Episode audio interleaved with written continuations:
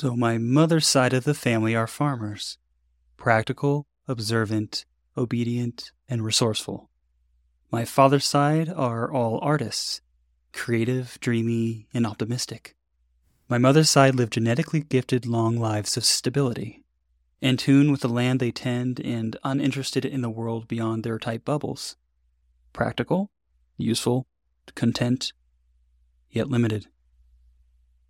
My father's side is a bit more erratic, prone to great ebbs and flows, turbulent with a history of mental health challenges, where things may not be great, but it's never boring.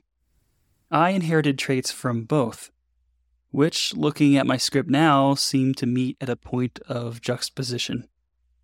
So, how did that all play out? We mentioned turbulent, didn't we?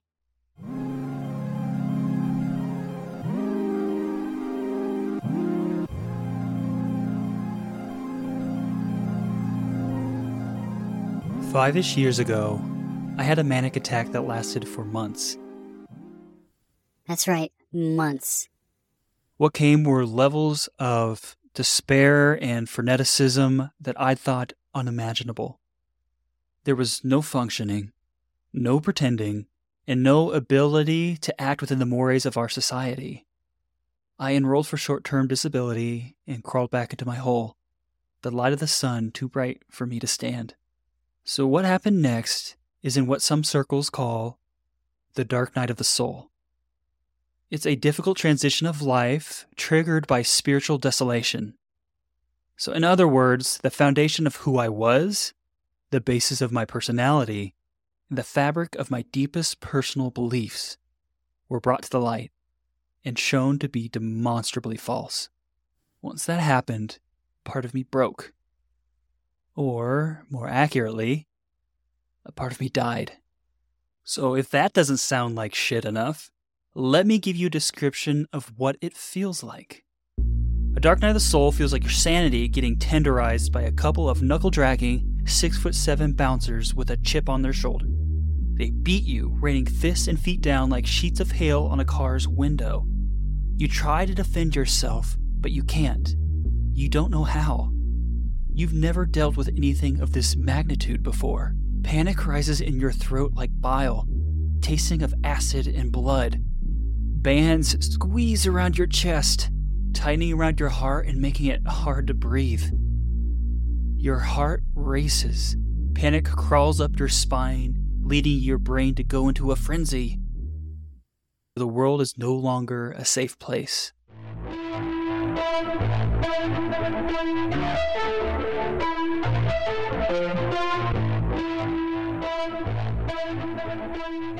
Once those goons have had their fun, which takes a long, long while, they throw you down a dark pit, chuckling as they do.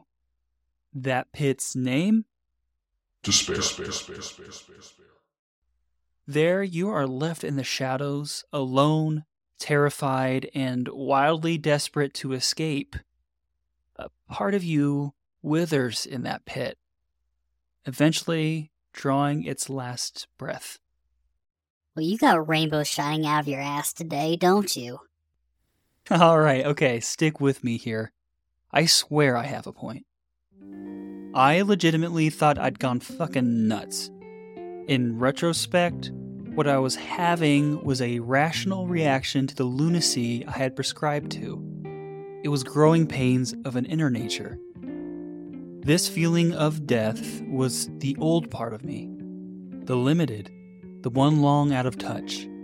Its job is to keep us safe. Its illusions a panacea for all the faults in the world. Necessary in many ways, especially as a kid or young adult learning to navigate the world on their own. Ah, okay, like training wheels, right? Yeah, yeah, like training wheels. Useful until it's not. We begin to outgrow them, our essences needing to reach beyond these now limiting factors. Yet it holds tight, keeping us confined in its safe little world. That's all it knows. That's its job.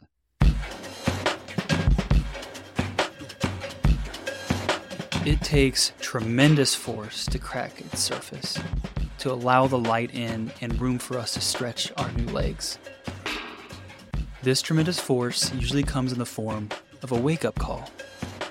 A traumatic breakup, a death in the family, loss of a job, anything that rattles your cage and grabs your attention. Wake up. Look. It's time. And once you do, everything changes. Your happiness, your capacity to love someone, to understand your own intricacies, who you are at the deepest layers, which in turn reflects in the outer world. It's truly a miraculous feeling. Sounds amazing. Yeah, it is. The dark night of the soul is old you's death, and new you's messy birth. It's painful, it's disorienting, it's one of the hardest things we can ever do, but in the end, if we nurture its development, we become truly alive. Going through what I did, getting clobbered by those mysterious forces, and thrown into that pit was the best thing that ever happened to me. It takes time, a lifetime, and energy to boot. But our efforts are rewarded with a more vibrant, fulfilling life experience beyond our greatest expectations. The juice is worth the squeeze. Yes, no doubt. So, what's the problem here? Well, the process comes with its own hurdles. One, it's hard as hell. Have you been confronted with your own mortality? The darkest parts of yourself shoved into your face like a rag soaked in chloroform. It's excruciatingly painful. This shit's been shoved down for years, too painful to even touch. They have percolated in their own juices all the while, quietly building their strength while we distracted ourselves with the banalities of modern life. That's why alcohol, entertainment, partying, and shopping in excess are popular. It's sedative, glossing over the deeper stuff, making it easier to keep difficult truths down. Out of sight, out of mind, right? Right. Substitute happiness. Kroger brand to the real thing. Another is that it takes time. A long time. Commitment a key factor in growth. We're all impatient. Attribute it to the times, but when all human information is available at a click, Traveling halfway across the world takes less than a day, and anything we ever desire to own can be delivered to our doorstep. Are we really shocked by our stunted attention spans? The other, which I was surprised to find, is loneliness. Not everyone gets it.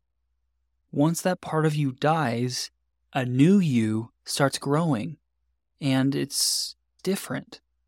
New thought patterns, new habits, new interests, new emotional baselines.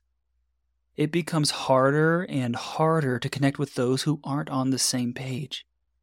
Some friendships begin to die, dating pools narrow, and society at large becomes a little more chaotic to your inner peace. So you spend more time alone, saving energy for those who you resonate with. There's no easy button. There's no, hey, Ryan here, Here's easy TikTok hacks to enlightenment. Don't forget to smash that subscribe button. It's tough work that takes equal amounts of effort, but slowly, brick by brick, you build yourself up. Sooner than you may think, actually. You may find yourself high up, looking at the view below, admiring how beautiful it is. Why didn't we see this before? So, Remember that mother father piece I went on about earlier? The turbulence, the ebbs and flows, the creative etherealness of the father? That's the portal. That's the way forward. The dedication, patience, practicality, and resourcefulness of my mother? That's the hand twisting the handle. Those are the steps needed to open the door. To navigate, you need both the artist and the farmer, the visionary creating the future and the calloused hands to get it done. So, if I'd gone mad, maybe you're mad too. If you're finding yourself questioning your place in the world or experiencing tremendous hardships, maybe going mad is the sanest thing you could ever do.